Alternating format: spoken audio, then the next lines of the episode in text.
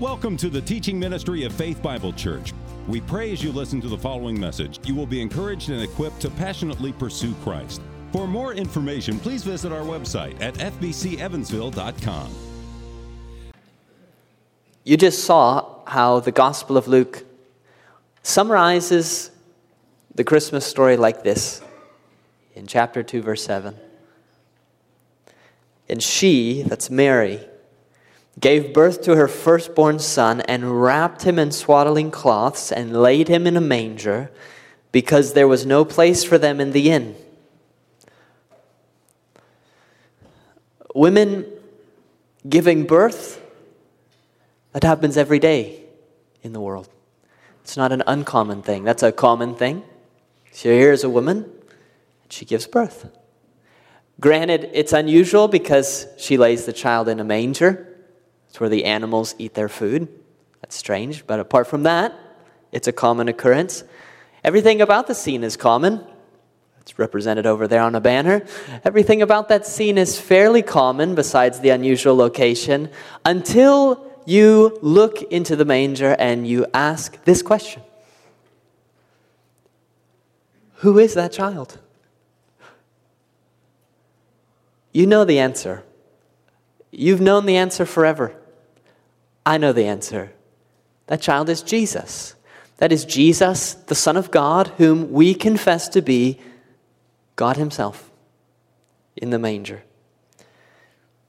It's not a fairy tale, it's not a fable, it's not a myth, but we're stating this as a reality, as real as you being here this morning and sitting in real seats as real people. That if you were to look into that manger 2,000 years ago, a real manger with a real baby inside of it, you could say, in reality, not a different reality, but our reality, that that baby is God. So much of our Christian life is a matter of knowing what you already know, but really knowing it. Seeing what you already see, but differently hearing what you've already heard every Christmas, but not hearing it the same way. What we need this morning is what Paul prayed for the Ephesian saints. He asked God that He, the Father of glory, may give you the spirit of wisdom and of revelation. Something is hidden, can't quite get it. But revelation of the knowledge of Him in this case, Him in the manger. You need the Spirit, wisdom, and revelation of the knowledge of Him. And how will that happen? Having the eyes of your heart enlightened. You can see with these eyes, you know the Christmas story. What you need is to see with these eyes and know the Christmas story. We see this child, we know this child. Who doesn't know this child? But we only know the outskirts of his ways, how faint a whisper we hear of him. Our hope is just to hear the whisper a little bit loudly this morning. This morning, we're going to make use of one of the great helps that God's given us when we are trying to believe, to take hold by faith what He's revealed in the New Testament of the Scriptures. Something like this the story of Christmas, the babe in the manger who is God. One of the great tools God's given you to understand and believe fully the New Testament is the Old Testament, which is not there for you to just flip over to get to the New Testament, but is there to give texture and background and richness to what you find in the New Testament. If you want to appreciate and by the eyes of your heart really gaze upon the meaning of the Christmas story more than some sleepy idea, to take hold of it and have it take hold of you, you need to go to the Old Testament, which is a thick part of your Bible meant to prepare you to read Luke 2 7 and see the baby who is God swaddled. And so that's what we're going to do this morning. We're going to the Old Testament to see. If we say that babe in the manger is God, then we have to know who is God. What does it mean for God? Who is He? And what does it mean for Him to be that baby in the manger? And there's almost no better place to go in the Old Testament to find an answer to that question then in Exodus chapter 19, which is why we find ourselves there today. So be patient with me. We really will get to the manger. But we're trying to give a richness and a texture. We're trying not just to know what we know, but to know it. And therefore, we will begin today actually by looking not at the God of the manger, but the God of the mountain, who is the same God, but revealed differently to us in Exodus 19. Where we are in Exodus 19 is that God, the Almighty God, has delivered his people Israel out of their slavery in Egypt, one of the most famous stories ever told on our planet. He did it by 10 great plagues, and he's brought them now out of Egyptian slavery through the desert to a mountain with Moses at the head of them. They come to a mountain called Mount Sinai, and God has brought them here so that they can, in a sense, witness Him for the first time to meet God, the God who saved them from Egypt. So let's look at Exodus chapter 19 to see this meeting and to see something of the God we will find also in the manger.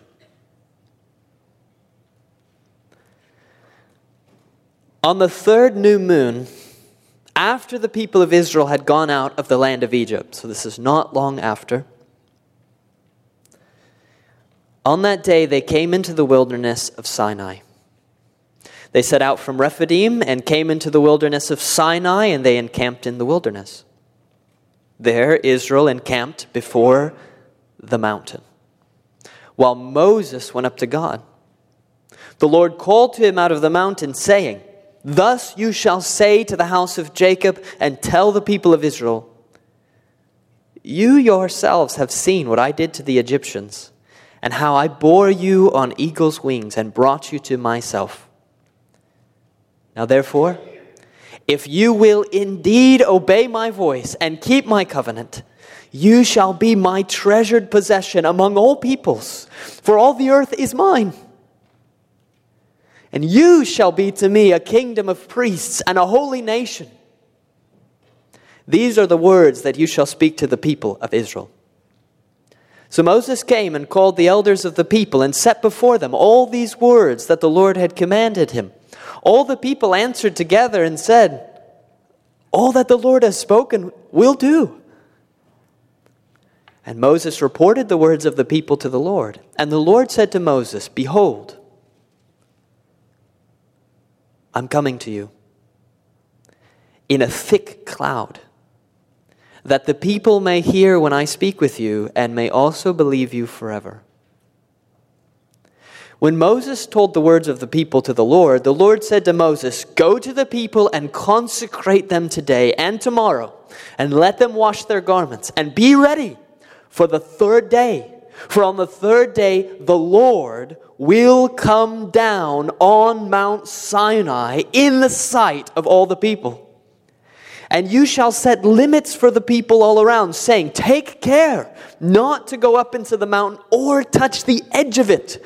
Whoever touches the mountain shall be put to death. No hand shall touch him, but he shall be stoned or shot. Whether beast or man, he shall not live.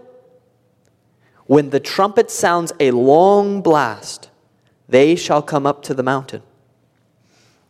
So Moses went down from the mountain to the people and consecrated the people, and they washed their garments. And he said to the people, Be ready for the third day, do not go near a woman. On the morning of the third day, there were thunders and lightnings and a thick cloud on the mountain and a very loud trumpet blast, so that all the people in the camp trembled. Then Moses brought the people out of the camp to meet God. And they took their stand at the foot of the mountain. Now, Mount Sinai was wrapped in smoke because the Lord had descended on it in fire. The smoke of it went up like the smoke of a kiln, and the whole mountain trembled greatly. And as the sound of the trumpet grew louder and louder, Moses spoke. And God answered him in thunder. The Lord came down on Mount Sinai to the top of the mountain, and the Lord called Moses to the top of the mountain, and Moses went up. And the Lord said to Moses, Go down and warn the people, lest they break through to the Lord to look, and many of them perish. Also, let the priests who come near to the Lord consecrate themselves, lest the Lord break out against them. And Moses said to the Lord, The people cannot come up to Mount Sinai, for you yourself warned us, saying, Set limits around the mountain and consecrate it. And the Lord said to him, Go down and come up, bringing Aaron with you, but do not let the priests and the people break through to come up to the Lord, lest he break out against them. So Moses went down to the people and told them.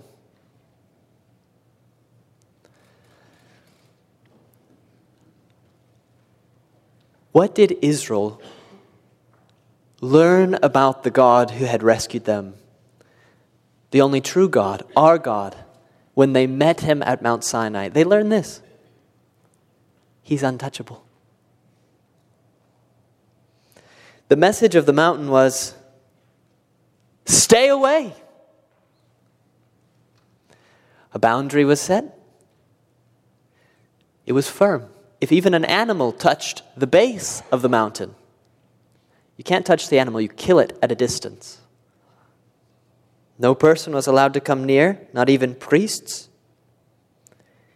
If you wanted to go near to the Lord, you couldn't. Not that you would have wanted to. The mountain was on fire.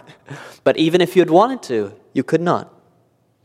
And this is true even after they had washed themselves and their clothes consecrated themselves for three whole days. Even if you were a priest, having consecrated yourself for three days, that is as holy as it's possible for a human to be. If you touch the base of the mountain, you would die. The God who delivered them is a God who cannot be touched. That's the lesson of Sinai. Now look from the God of the mountain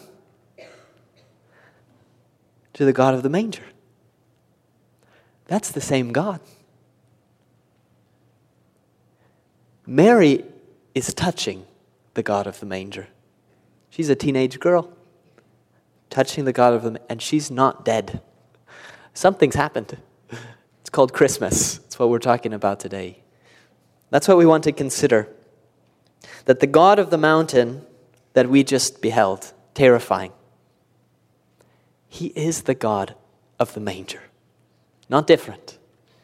That's why we marvel at God being born as a man. It's not just an interesting, pleasant story to put on greeting cards, but it is a fact, one of the most significant facts in the world, that this is the same God. So, what we want to do to grasp this truth is to spend some time looking at the God of the mountain the untouchable God of Exodus 19. And once that's firm in our mind, then and only then will we turn to the God of the manger and behold the miracle that we celebrate on Christmas. So, first, let's go back to Exodus 19 here and let's consider more closely this God of the mountain. And again, like I said, what he wanted to communicate to his people and us is that he's untouchable. The reason he's untouchable, there's three reasons, I suppose. The first is this He's too big for you to touch. The creator of heaven and earth could have really used, when he brought his people out of Egypt, any landmark to represent himself to his people. But notice that he chose a mountain. Why did he choose a mountain? Of course, he chose a mountain. Well, only, of course, because you're used to the story by now, but he didn't have to. So, why did he choose a mountain? Because it's big. That's why he chose a mountain. Now, I know we're from Indiana and we don't know this, but if you've traveled, you have seen mountains. It's one of the reasons people travel to see mountains, is so that you can be lost in some of the wonder of it. If you've ever stood on a mountaintop or even at the base of a mountain or seen a mountain range, it shows you how little you are. So people travel to see the mountain to sense their own littleness and to have a sense of wonder. And we're talking about, that's true of mountains not on fire. There's a sense of wonder. So God chooses a mountain to convey who he is. Now, I want you to bear in mind, although we can't go into this in detail, that every time God shows himself to people, he is always hiding a lot more than he's showing. So if he catches a mountain on fire, a huge mountain, that's like him pressing very softly with his smallest finger to do that. God's much larger than a mountain, but of course, relative to the people, in their experience, not much is bigger than a mountain. So he takes them to a mountain to show how big he is. This is common of God in the Old Testament, trying to convey his largeness by using things very small to him but very large to us. Remember the great vision of Isaiah in Isaiah chapter 6, where we read, In the year that King Uzziah died, I saw the Lord. This is a manifestation of the Lord can't look upon God in his full glory, you will die. But God reveals himself, and when he reveals himself to Isaiah, I saw the Lord upon a throne, high and lifted up. And the train of his robe, the back part of his robe, filled the whole temple. Above him stood the seraphim, these flaming angels. Each had six wings. With two, he covered his face. With two, he covered his feet. With two, he flew. And one of these angels called to another and said, Holy, holy, holy is the Lord of hosts. The whole earth is full of his glory. And the foundations of the thresholds of the temple here shook at the voice of him who called, and the house was filled with smoke. Again, God conveying his grandeur because if the train of your robe fills an entire temple, then your robe is very large. If your robe is very large, the way God revealed himself here was very large. Still so much smaller than he is, but he presents himself in magnitude to give us just a sense. It simply suggests, the mountain of Sinai suggests to us if God, whom we can't see, can catch this mountain on fire and shake the whole thing, He's big. Too big, in fact, for any of us ever to approach or to touch. Because we're small. The pillar of fire and of cloud that led God's people through the wilderness probably also was massive because the camp had to see it and follow it, suggesting the bigness of God. Like I said, even these large revelations of God, so to speak, are so small compared to what He really is. They're like lifting just the corner of His veil of glory and letting out a single ray, and that's a mountain on fire. Because if you want to see really with more accuracy, although still not all the way, the magnitude of the God we're talking about, and we'll see in the manger, you have to go later in Isaiah to chapter 40, verse 12 who has measured the waters in the hollow of his hand, and marked off the heavens with a span, enclosed the dust of the earth in a measure, and weighed the mountains in scales and the hills in a balance? That means God's not as large as Mount Sinai. God is so large, he can take all the mountains and place them on a scale if he wants to.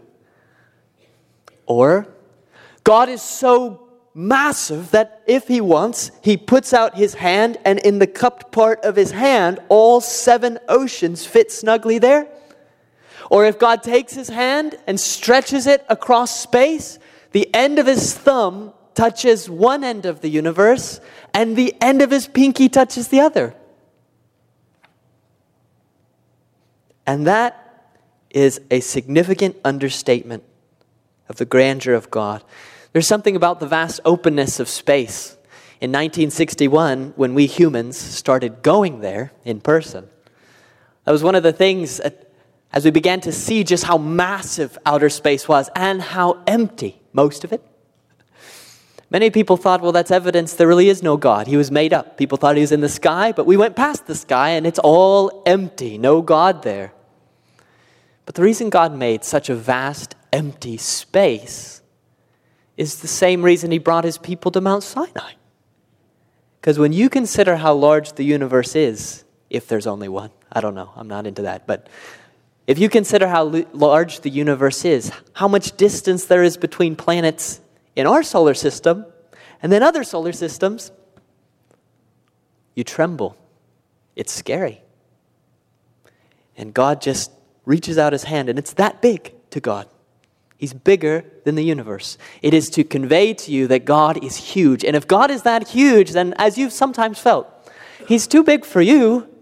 Here you are on the little planet, a little speck, a little tiny person. If there's a God out there, how could He have an interest in you? He's massive. The people of Israel had some sense of that. This is a God too big for us to touch. Again, God was too powerful for anyone to touch him. The signs demonstrated on the mountain not only communicated God's bigness, it's a mountain, but it was on fire and shaking with a tempest, and thunder and lightning, everything you could imagine. Everything that terrifies you if you see it, terrifies you if you hear it. If you've ever been underneath a powerful airplane that's not far overhead, the Blue Angels, when they go, it's frightening times a million. This is the mountain. Exodus 19 speaks of the power of these signs. On the morning of the third day, this is beginning verse 16, there were thunders and lightnings and a thick cloud on the mountain and a very loud trumpet blast, so that all the people in the camp trembled. Now, Mount Sinai, a little later, was wrapped in smoke because the Lord had descended on it in fire. The smoke of it went up like the smoke of a kiln, and the whole mountain trembled greatly. And as the sound of the trumpet grew louder and louder, Moses spoke, and God answered him in thunder. Hebrews chapter 12 looks back to this very event and describes it like this as, quote, a blazing fire and darkness and gloom and a tempest and the sound of a trumpet and a voice whose words made the hearers beg that no further messages be spoken to them. It's in Exodus 20. That's what they begged. For they could not endure the order that was given. If even a beast teaches the mount, touches, sorry, the mountain, it shall be stoned. Indeed, so terrifying was the sight that Moses said, I tremble with fear. Not only does he bring them to a mountain, but he explodes the mountain in front of them on purpose to show them He's powerful. And again, it is the softest touch of his smallest finger. It's nothing compared to creating the world. It's actually not a lot compared to the great bold judgments we read of in Revelation that are later to come. They had seen the 10 plagues of Egypt. They already knew something of God's power, but even that was small. This is to demonstrate God's power, all of this. But we should bear in mind like I've said. This is like, well, here's how Job puts it in chapter 26. After describing some of the amazing, powerful works of God, he says, Behold, these are but the outskirts of his ways, and how small a whisper do we hear of him. But the thunder of his power, who can understand? If you had been in that camp on that day, the third day, washed yourself, cleansed yourself, and you were called to come out, but told, Do not touch the base or you are dead, and you stand there and there's a mountain on fire. If you've ever encountered a building on fire, if you've been in a house fire, if you stand before a building, you never forget it. You never forget it. It's one thing to hear of it, but if you've experienced it, if this building, without us in it, were to catch on fire and you stood outside in the parking lot and saw that, you would never forget that sight the rest of your life. Now, bear in mind that you could take this building and fit it snugly on the side of this mountain. It is an entire mountain. I grew up in California, and sometimes entire mountains would catch on fire. It's a frightening sight. It was to convey the power of God. That's why it might seem, is this overkill? It's not overkill, it's underkill.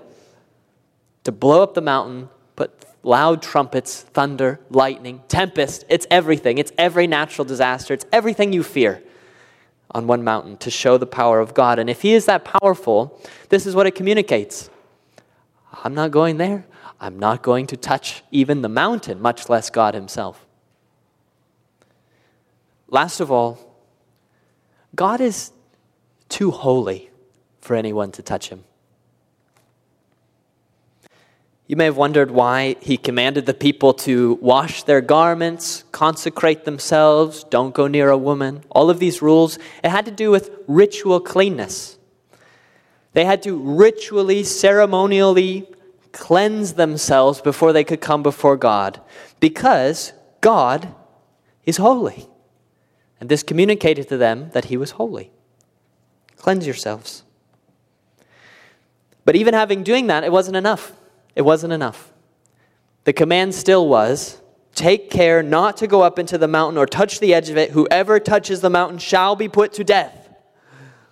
Your greatest attempts at being holy are not enough. God is too holy for you. And moving away from the ritual to the moral, you can see in them wanting to be morally holy because when Moses comes down with God's commands, they say, All the Lord says we will do. And if you know the Old Testament, that's a very naive commitment on their part because they will not do it. The rest of the Old Testament will be them not doing all the Lord's commands, and God, as a consuming fire, destroying them in judgment by bringing great nations of judgment upon them to destroy and take away into exile, leave a remnant. They were not holy. God is a consuming fire. God cannot stand unholiness. The mountain was meant to convey that to them that God is too holy for them. Really, the other things, God is too big, God is too powerful, can be in a sense overcome because Moses, he went up the mountain. But it's this thing God is too holy. That's why the boundaries are set around. It communicated to the people stay away. You are not holy enough to be here. If you touch even the mountain on which a holy God sits, you will die. Too big, too powerful, too holy to be touched. That's the message of the God of the mountain. And that is the true God. That wasn't the God then, and now it's different. That's God. That's God. It's the only God there's ever been. That's Him revealing Himself on Sinai. Now, with these facts firmly upon our minds, we are ready for Christmas. We are ready to bear in mind the God of the mountain and now see that same God as the God of the manger. Remember the mountain scene. Remember that there are not two gods, or three or four, there's one. And with that in mind, here's Luke 2 7. Hear it again. And she gave birth to her firstborn son and wrapped him in swaddling cloths and laid him in a manger because there was no place for them in the inn. Who is the baby? Who is her firstborn son? John chapter 1 says, In the beginning was the Word, and the Word was God. And then verse 18, and the Word became flesh you are looking at the Word who became flesh, and that Word is God. The baby in the manger is God, the God of Sinai, the God of the mountain. That's who teenage Mary swaddled and laid in a manger. Colossians 2 9 says this of that baby In him the whole fullness of deity dwells bodily. That's the difference. It's bodily, but it's the whole fullness of deity that you saw on the mountain. You saw some of that on the mountain? That's terrifying. The whole fullness of deity. The babe is not like 1% God, the babe is 100% God. The babe is God. Fullness of deity, creator of the world, the rolling spheres, the universe, you. Philippians 2 says of that baby, though he was in the form of God, he did not count equality with God a thing to be grasped, but emptied himself by taking something he didn't have before. He didn't give anything up. He took the form of a servant, being born in the likeness of men, namely here a baby. When this baby grows up, his enemies will multiple times try to stone him to death and they will give their explanation as this quote, for blasphemy, because you, being a man, make yourself God. And it was because he walked around saying things like, Before Abraham, more than a thousand years before this man, Jesus, lived. Before Abraham was, I am.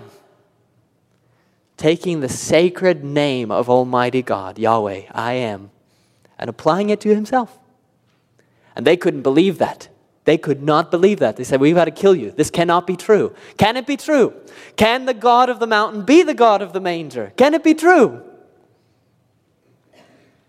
So now you look again upon the baby in the manger and you say, Who is this? Who is this?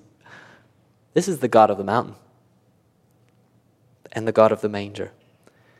Now we know that there are three, what we call persons in the Godhead. This means that God exists as three distinct persons. You have nothing to compare this to. Don't try to make a comparison. You've never met anyone who's more than one person. Everybody's one person. But this is true of God Father, Son, and Holy Spirit. We know, therefore, that the babe in the manger is God the Son. Other times we encounter God the Father, God the Holy Spirit. So there is a distinction of persons. But let me make this so clear because it's confusing, I know, but this is true. You do not believe in two gods. You believe in two gods? No, you don't believe in two gods. Monotheists. You believe in one God. So there's not a God on the mountain and a God in the manger. You say, that's God the Father. He's always angry, and there's God the Son, and He loves us. That's not true. That is not true. There's one God. Yes, there are three persons. But there is one God, and therefore the God of the mountain is not a different God from the God in the manger. If you looked at the God on the mountain, the dark cloud, you say that's God. When you look at the baby in the manger, that's God, not a different God. Now, with that firmly in your mind, remember that the God of the mountain, God as He revealed Himself on the mountain before Christmas, too big, too powerful, too holy for anyone to imagine touching. But this is the miracle of Christmas. It's not that God ever stopped being God, but it's that God the Son took on another nature. Don't compare that to anything either. You don't know anyone with two natures. Don't compare it to anything, it's different. But it happened this one time. True God, 100% God, took on a human nature. That's why we can look at the baby and say, That's God. I thought God was a spirit, not a body. Yes, but He took on that body. He took on our nature completely. That baby is God. That baby is man. It is the God man with a human nature. Is the God of the manger too big for you to touch? And we would say, as God, yes. As God, yes. Because He is still God. But with a human nature, as man, a teenage girl held him in her womb for nine months. Now she has him in the nook of her arm. She's not exploding, she's not on fire, she's holding God. Look at this baby. Who would say he's too big to be touched? You wouldn't be afraid of him? You wouldn't be, if you're the shepherds walking in there, you're amazed that angels spoke to you out of the sky, but you're not afraid of the baby. It's a baby. Breathing quietly, sleeping, resting, swaddled. He fits inside a feeding trough. God of the mountain, inside a manger. And he fits. He's too big for the mountain. But as a man, he fits in the feeding trough. He's not, this is the point, He's not too big for you to touch. Is he too powerful for you to touch? It says that this teenage girl, Mary, wrapped him in swaddling cloths and laid him in a manger. As a man, this God of the manger, Jesus, could not escape the swaddling cloths. Probably tried, pushed his arms, can't escape. He's too weak to escape the swaddling cloths. He can't walk into the manger. His mother, she takes him and lays him, God of the mountain, lays him in a manger as a man. He's not too powerful. You can touch, him. go ahead, you can touch him. He's a baby, he's, he's real, he's human. You can touch him.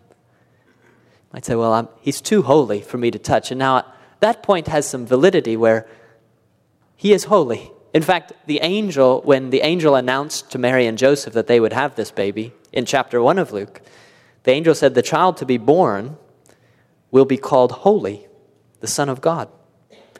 The God of the manger is no less holy than the God of the mountain.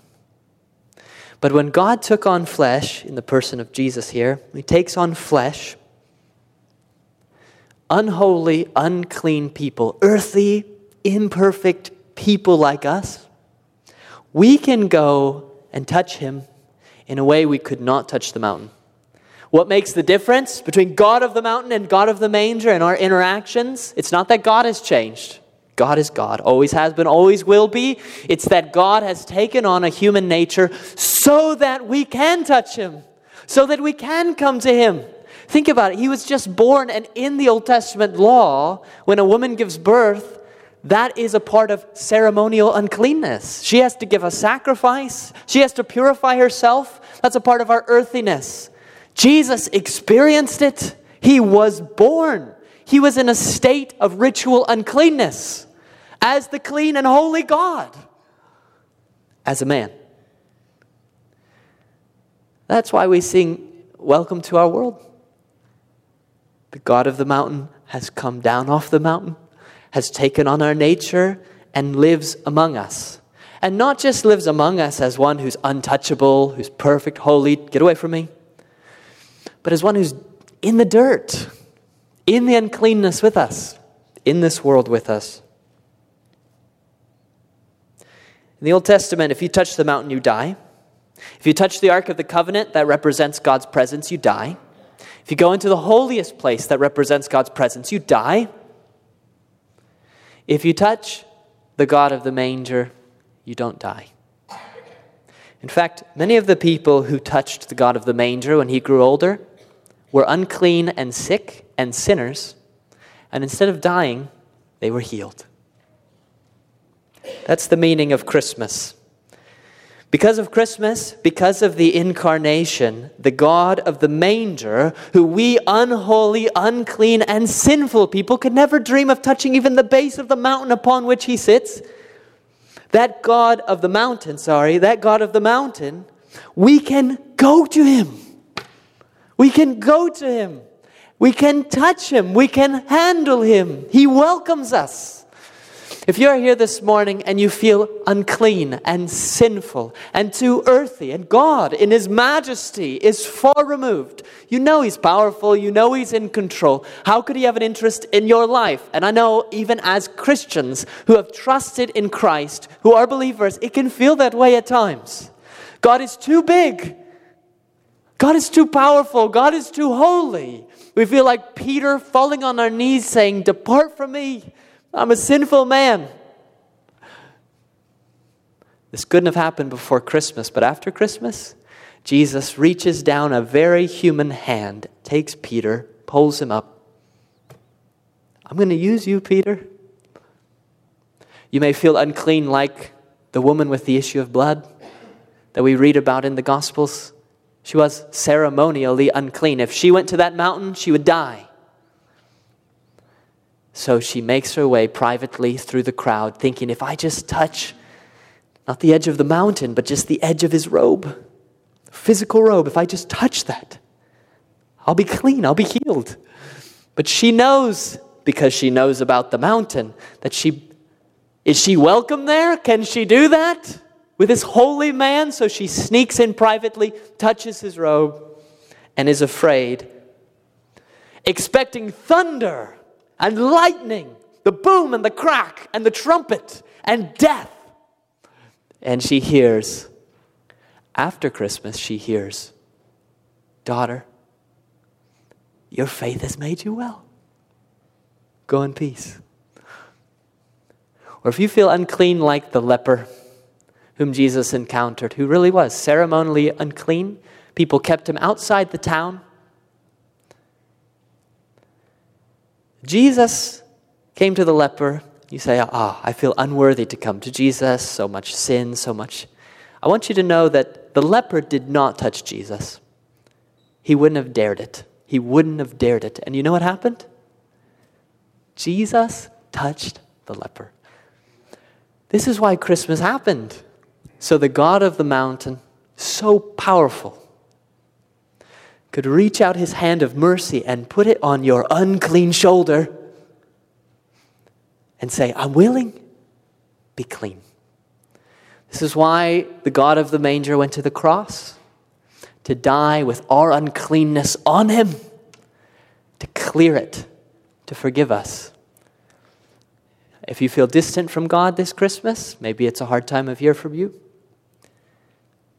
God has done everything that is possible for you not to be distant. He has literally entered into your world as one of you, and He extends His hand this morning, and you can touch it.